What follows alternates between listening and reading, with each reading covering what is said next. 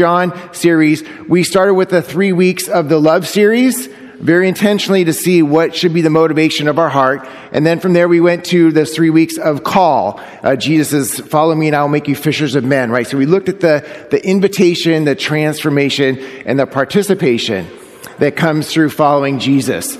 And then that led us into Palm Sunday, and Ray preached and highlighted Jesus as the sacrifice that came to town. And then we celebrated Easter with the question on the road to Emmaus and the two disciples that were wrestling through who he was, and then they saw him. And then we turned that corner and we came to the beginning of this series 2 weeks back with Laura. And she opened things up with a sermon out of the book of Matthew. And the question, who do people say that I am? And that was relevant for that time. It's also relevant for today. In our culture, people have a habit of maybe not doing the best investigation and best first-person research to determine who Jesus is. They'll often fill in the blanks on their own. They'll fill in without even reading the source, the Bible, or having a conversation with you, his ambassadors. But that seems to have been happening for the last 2,000 years. It probably even happened before Jesus came, that people would think of God and then determine who he is on their own understanding.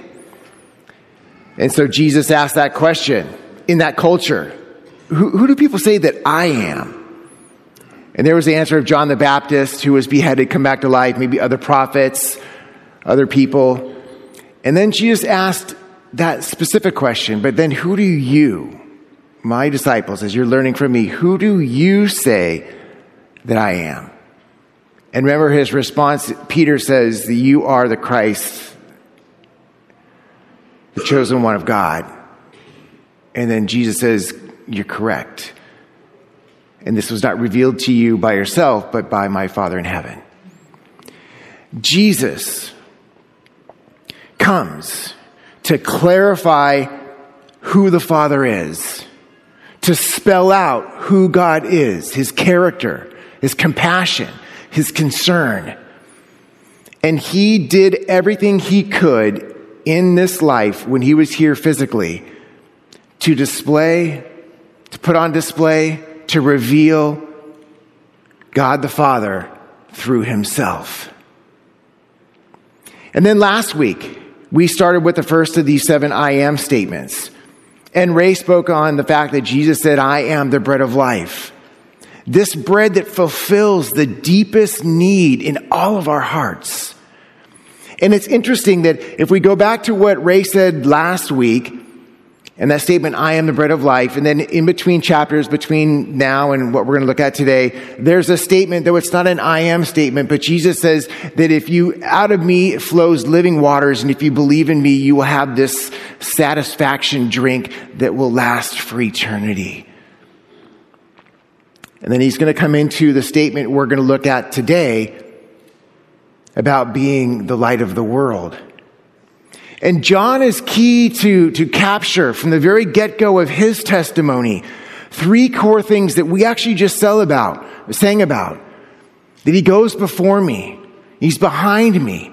That as the Israelites traveled in the wilderness for 40 years, that God was the bread, the manna. God did provide water from a rock.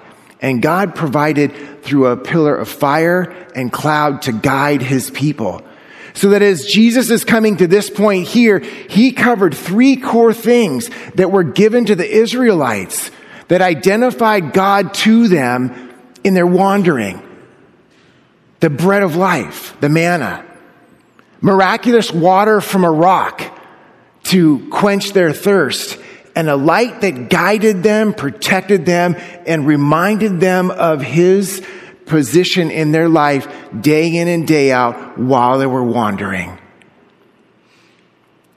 John is keen to start off his testimony so that people who understand the backstory, the Old Testament, the first half of this story, if you will, that when Jesus comes, he fulfills what God was doing to redeem the world from the very get-go.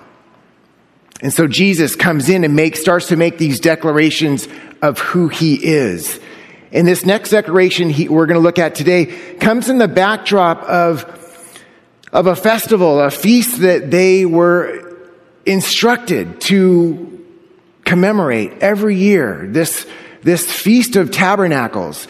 This feast would go on for about a week, but as they came into town, they would be instructed to build tents, to make tabernacles, to live in, to remind them of the wandering, to remind them of what their ancestors had to live through in the desert and how God provided.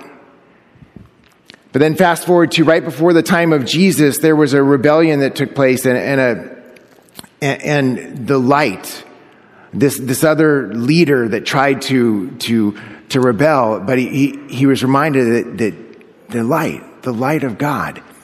And so during this festival, they would light these huge candelabras to remind themselves that God is light, that his provision and protection stays with them. And it's in the backdrop of this festival that's taking place that Jesus says this. John chapter 8, 12 through 20. When Jesus spoke again to the people, he said, "I am the light of the world. Whoever follows me will never walk in darkness, but will have the light of life."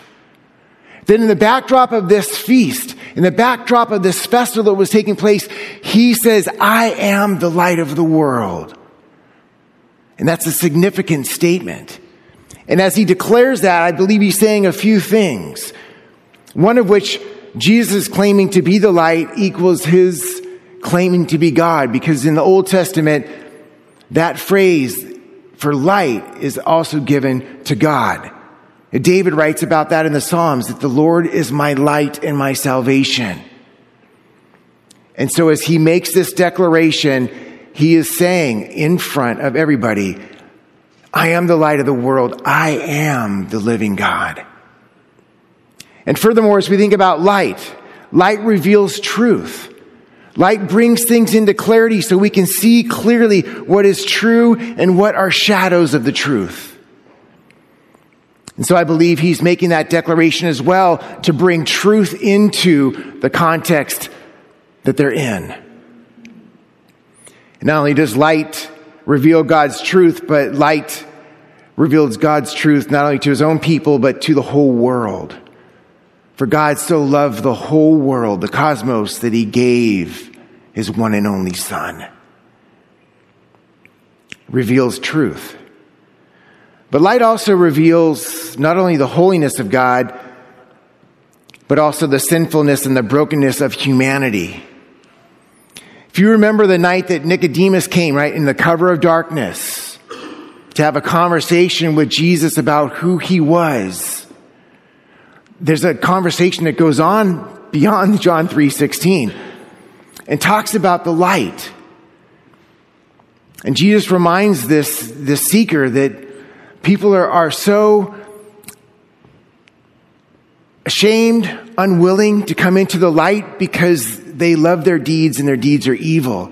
And so, sadly, people are willing to live ensnared in sin because to come to the light means they have to do something about it. And so he reminds that seeker that night, that's just one truth about the light. That people will stay in the darkness because their deeds are so evil. And so this light reveals the holiness of God, but also reveals our brokenness and our sinfulness. But the light is such a unique gift. He talks about here that whoever follows me will never walk in darkness, but will have the light of life. That as we come into the light, God changes us. God brings healing. God brings forgiveness. If people would only understand what it means to leave the shadows and walk in the light. And Jesus says, I am the light of the world. And then here's that same familiar phrase that we looked at a few weeks ago. Whoever follows me. It's an invitation to come out of the dark into his marvelous light. It's an invitation to follow after him, to leave one kingdom that brings enslavement, to bring and come into the kingdom of God that brings freedom. For whoever has the Son has life, he would go on to say. Whoever follows me, whoever comes after me, whoever accepts my invitation to follow me, we'll never walk in darkness again. We'll never be enslaved to darkness again. We'll not be held back by darkness in their life again, but we'll have the light of life. The light of life. Whoever follows me.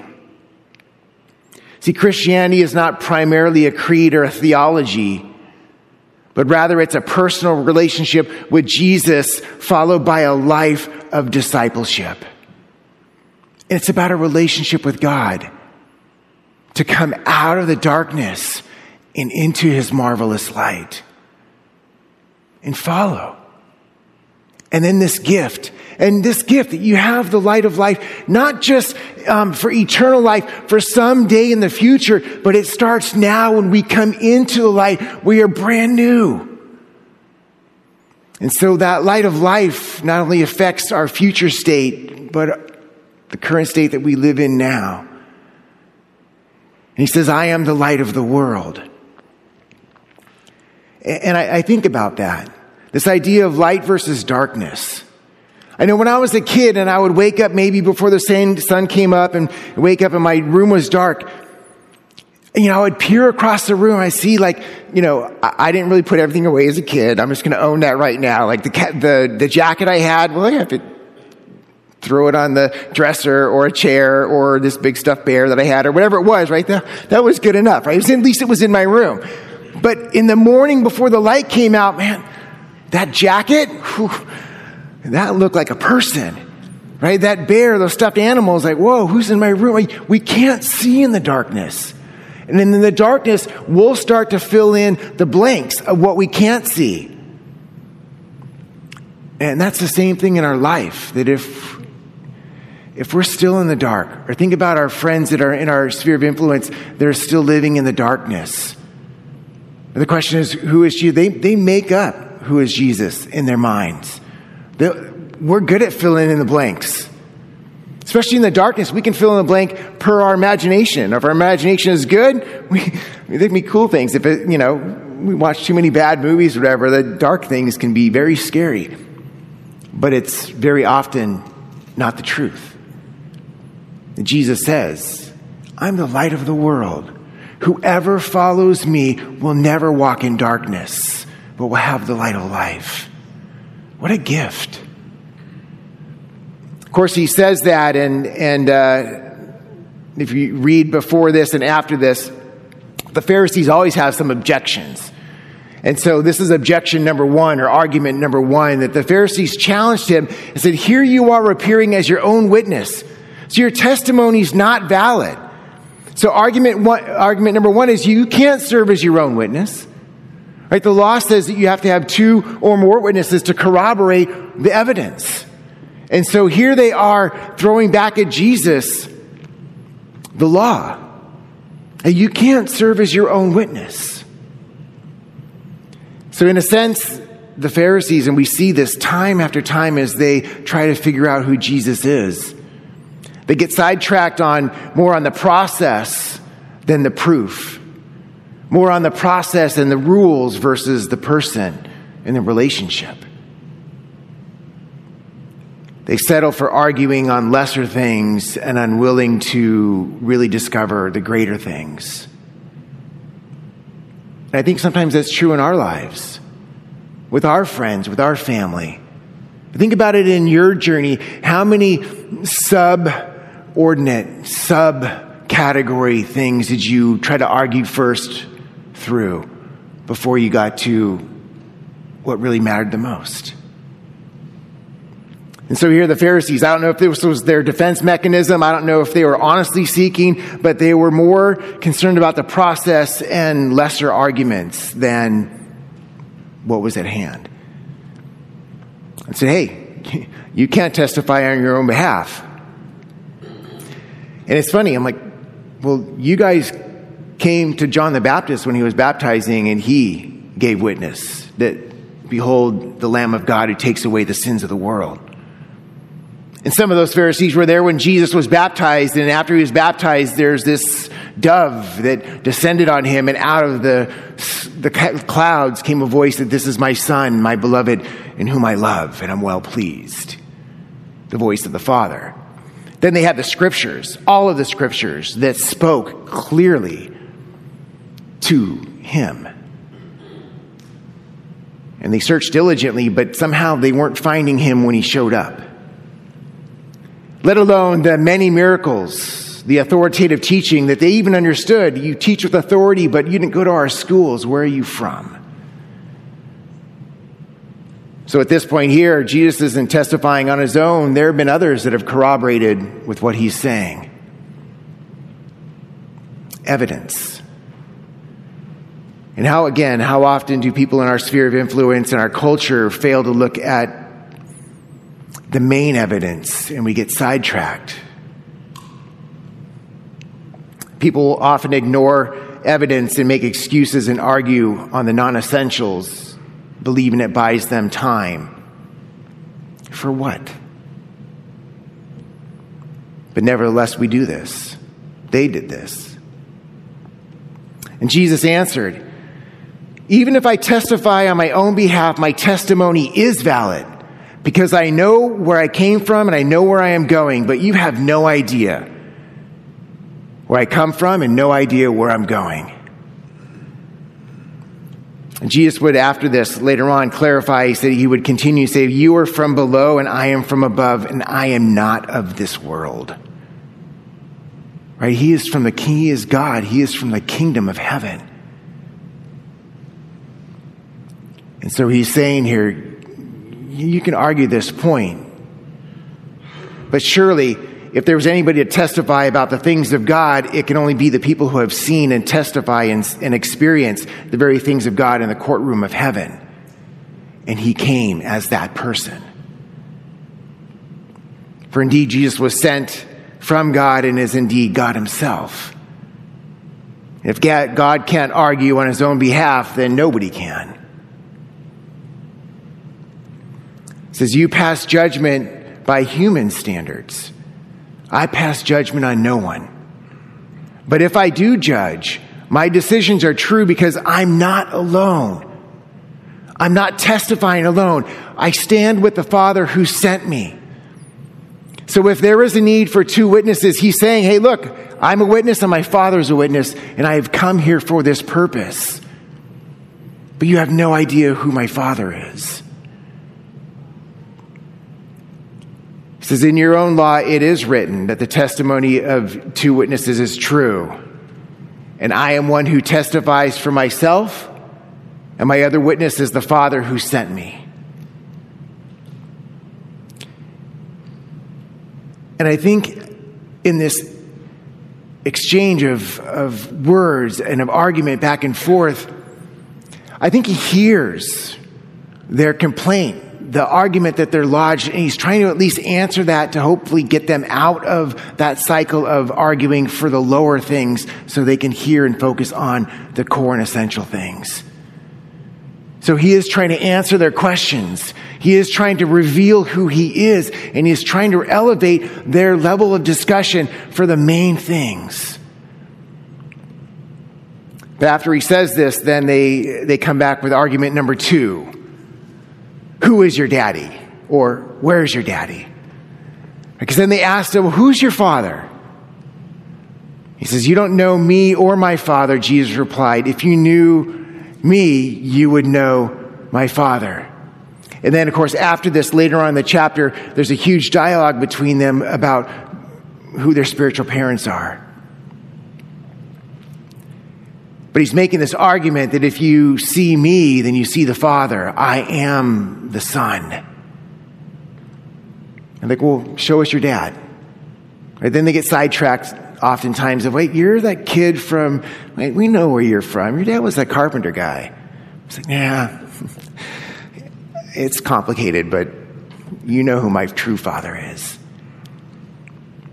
But where? Where is your father?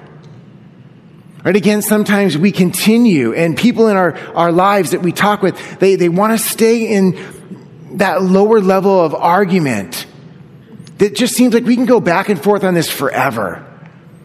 That if we're not willing to move to the core issues, we can be stuck in these lower arguments forever. Where is your father?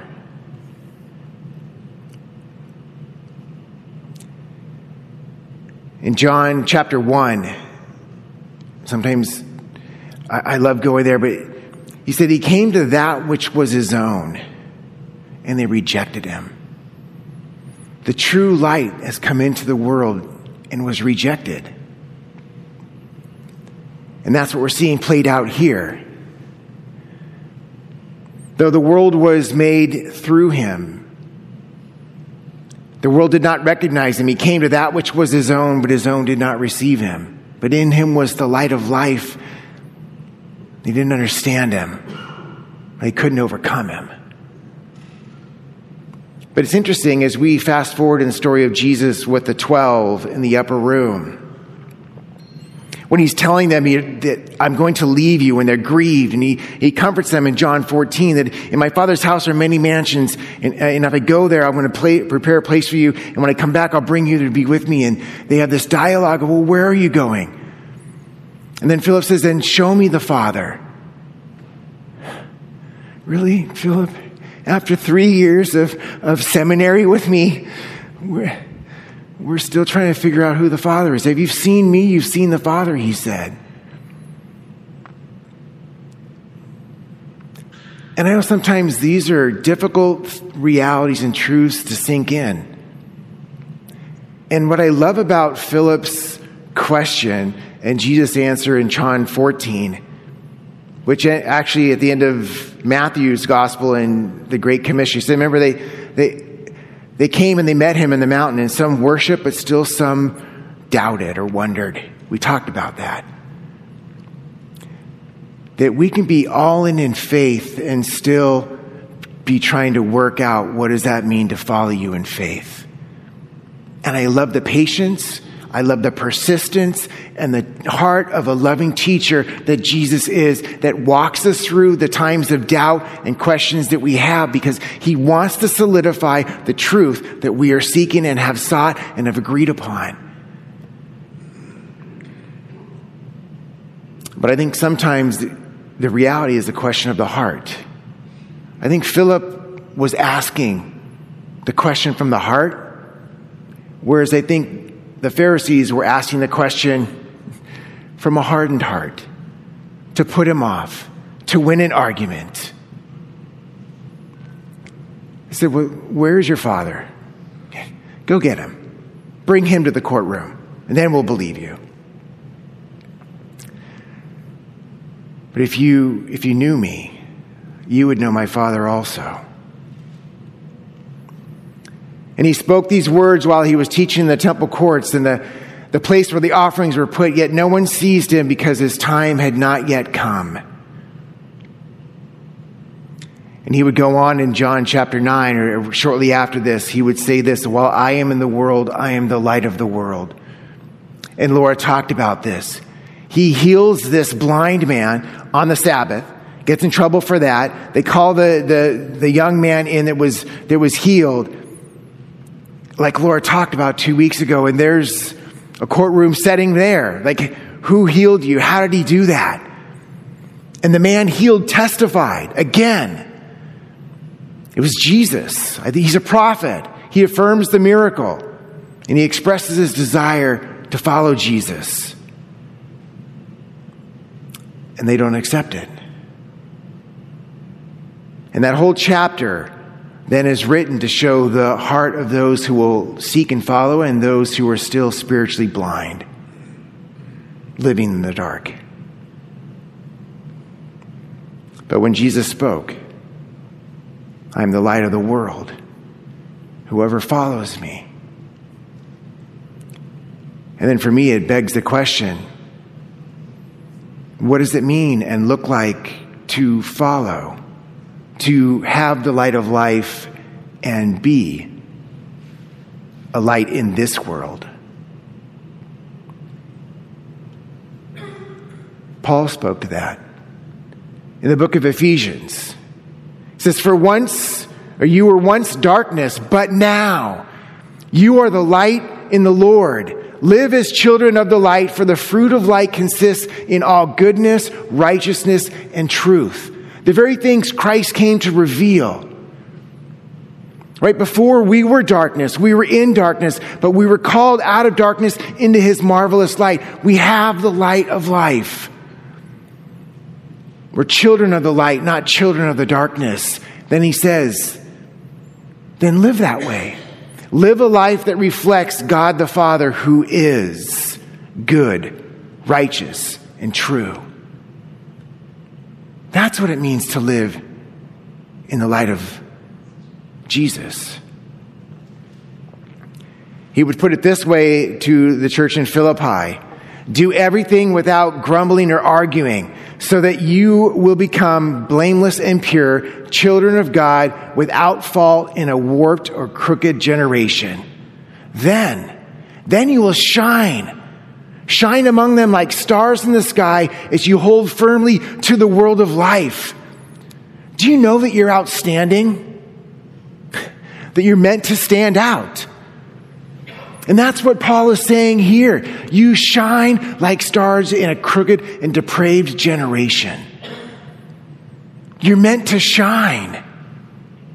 You're meant to shine. So different from the world around us that people should be like, hey, look, the stars are out tonight. It's a full moon. Have you ever been out on a night when it's a full moon and there's a lot of stars and you can almost see in the dark? Okay, let's turn off the flashlight and save the batteries. I think I can find my way to the porta potty, like when you're camping, right? But that's what we are. We are those lights in the midst of darkness to help point the way, not to the porta potty, to a better relief, to God the Father. That we shine like stars in a crooked and depraved generation. We shine. How are you shining these days? Maybe for some of us, we need to have the flame turned up a little bit more, replace the eternal batteries. That's a wrong metaphor, right? But we're witnesses regardless. How are we shining? How are we witnessing? You know, our identity of being children of the light is meant to increase our influence in where God has us to shine. That it's based out of our identity in Him, that we have an influence to reveal truth to people who haven't understood yet. And so we live as children of the light. And I thought about that. I think Jesus said it best. He says, you are the light of the world. A city on a hill cannot be hidden. And neither do people light a lamp and put it under a bowl. Instead, they put it on its stand and it gives light to everyone in the house. In the same way, let your light shine before others, that they would see your good deeds and praise your Father who is in heaven. This light that's meant to shine before our sphere of influence in the dark, so people can see, people can come to us with questions, people can walk with us as they have their questions. The same way that people walked with us while we had our questions, while we were still trying to settle for secondary arguments before we said, okay, let's deal with the hardcore facts. And sometimes it takes wrestling through those introductory things to get to the heart of the matter. But Jesus says, in the same way, let your light shine. You reveal truth. You reflect God the Father. You convey what is true and right and righteous and good to a world that desperately needs to see and hear and converse and understand. And again, we don't do this for our own. We do this to glorify God the Father. But how cool is that God includes us as his children for such an incredible, incredible task to help bring people to him, to bring them to life. And so as I think about that, I came down to these last two questions. What does it mean for you and I to respond to the light of the world, Jesus, and follow him? Continue to follow him. And then how can we best reflect the light of the world, Jesus, the light of life, as we live, sent, and love where we live, so that people will come to know him? We may have to go through conversation after conversation of more lower or more argumentative things. But as we pray and we hope and we trust that the conversations, the spiritual conversations, will get to the core heart of the matter. It's Jesus. That your light and my light would shine in the midst of this generation where we live. Father, thank you that you sent your one and only Son, because you so love the world. You so love the people of the world, humanity that is created in the image of God. And you saw fit from the very beginning to reveal yourself as you saw fit in so many ways, so that people would be without excuse. And then you came. God, you understood rejection, but you were persistent to bring your provision, your protection, your presence. And one way you did that was being the light. The same way you led your people for 40 years in the desert, as you went before them and behind them. You surround them. You do the same with us.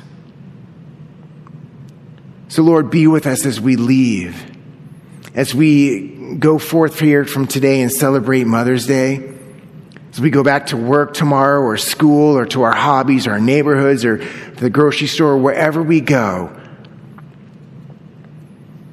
God, refuel us by the power of your Spirit to be the light you've called us to be.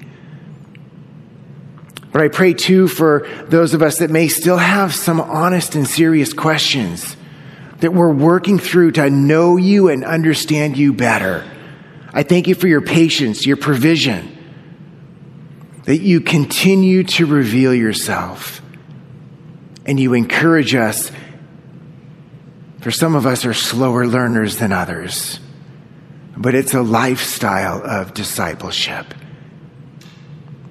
And God, help us as we continue to graduate day after day and grow in you, having the light of life in this life and surely the celebration in the life that is to come. God, encourage us this day, and I thank you for your presence and your protection and your provision in the midst of our questions. And pray this in Jesus' name. Amen. A couple quick instructions as you leave. For moms, we have a special gift for you. They look like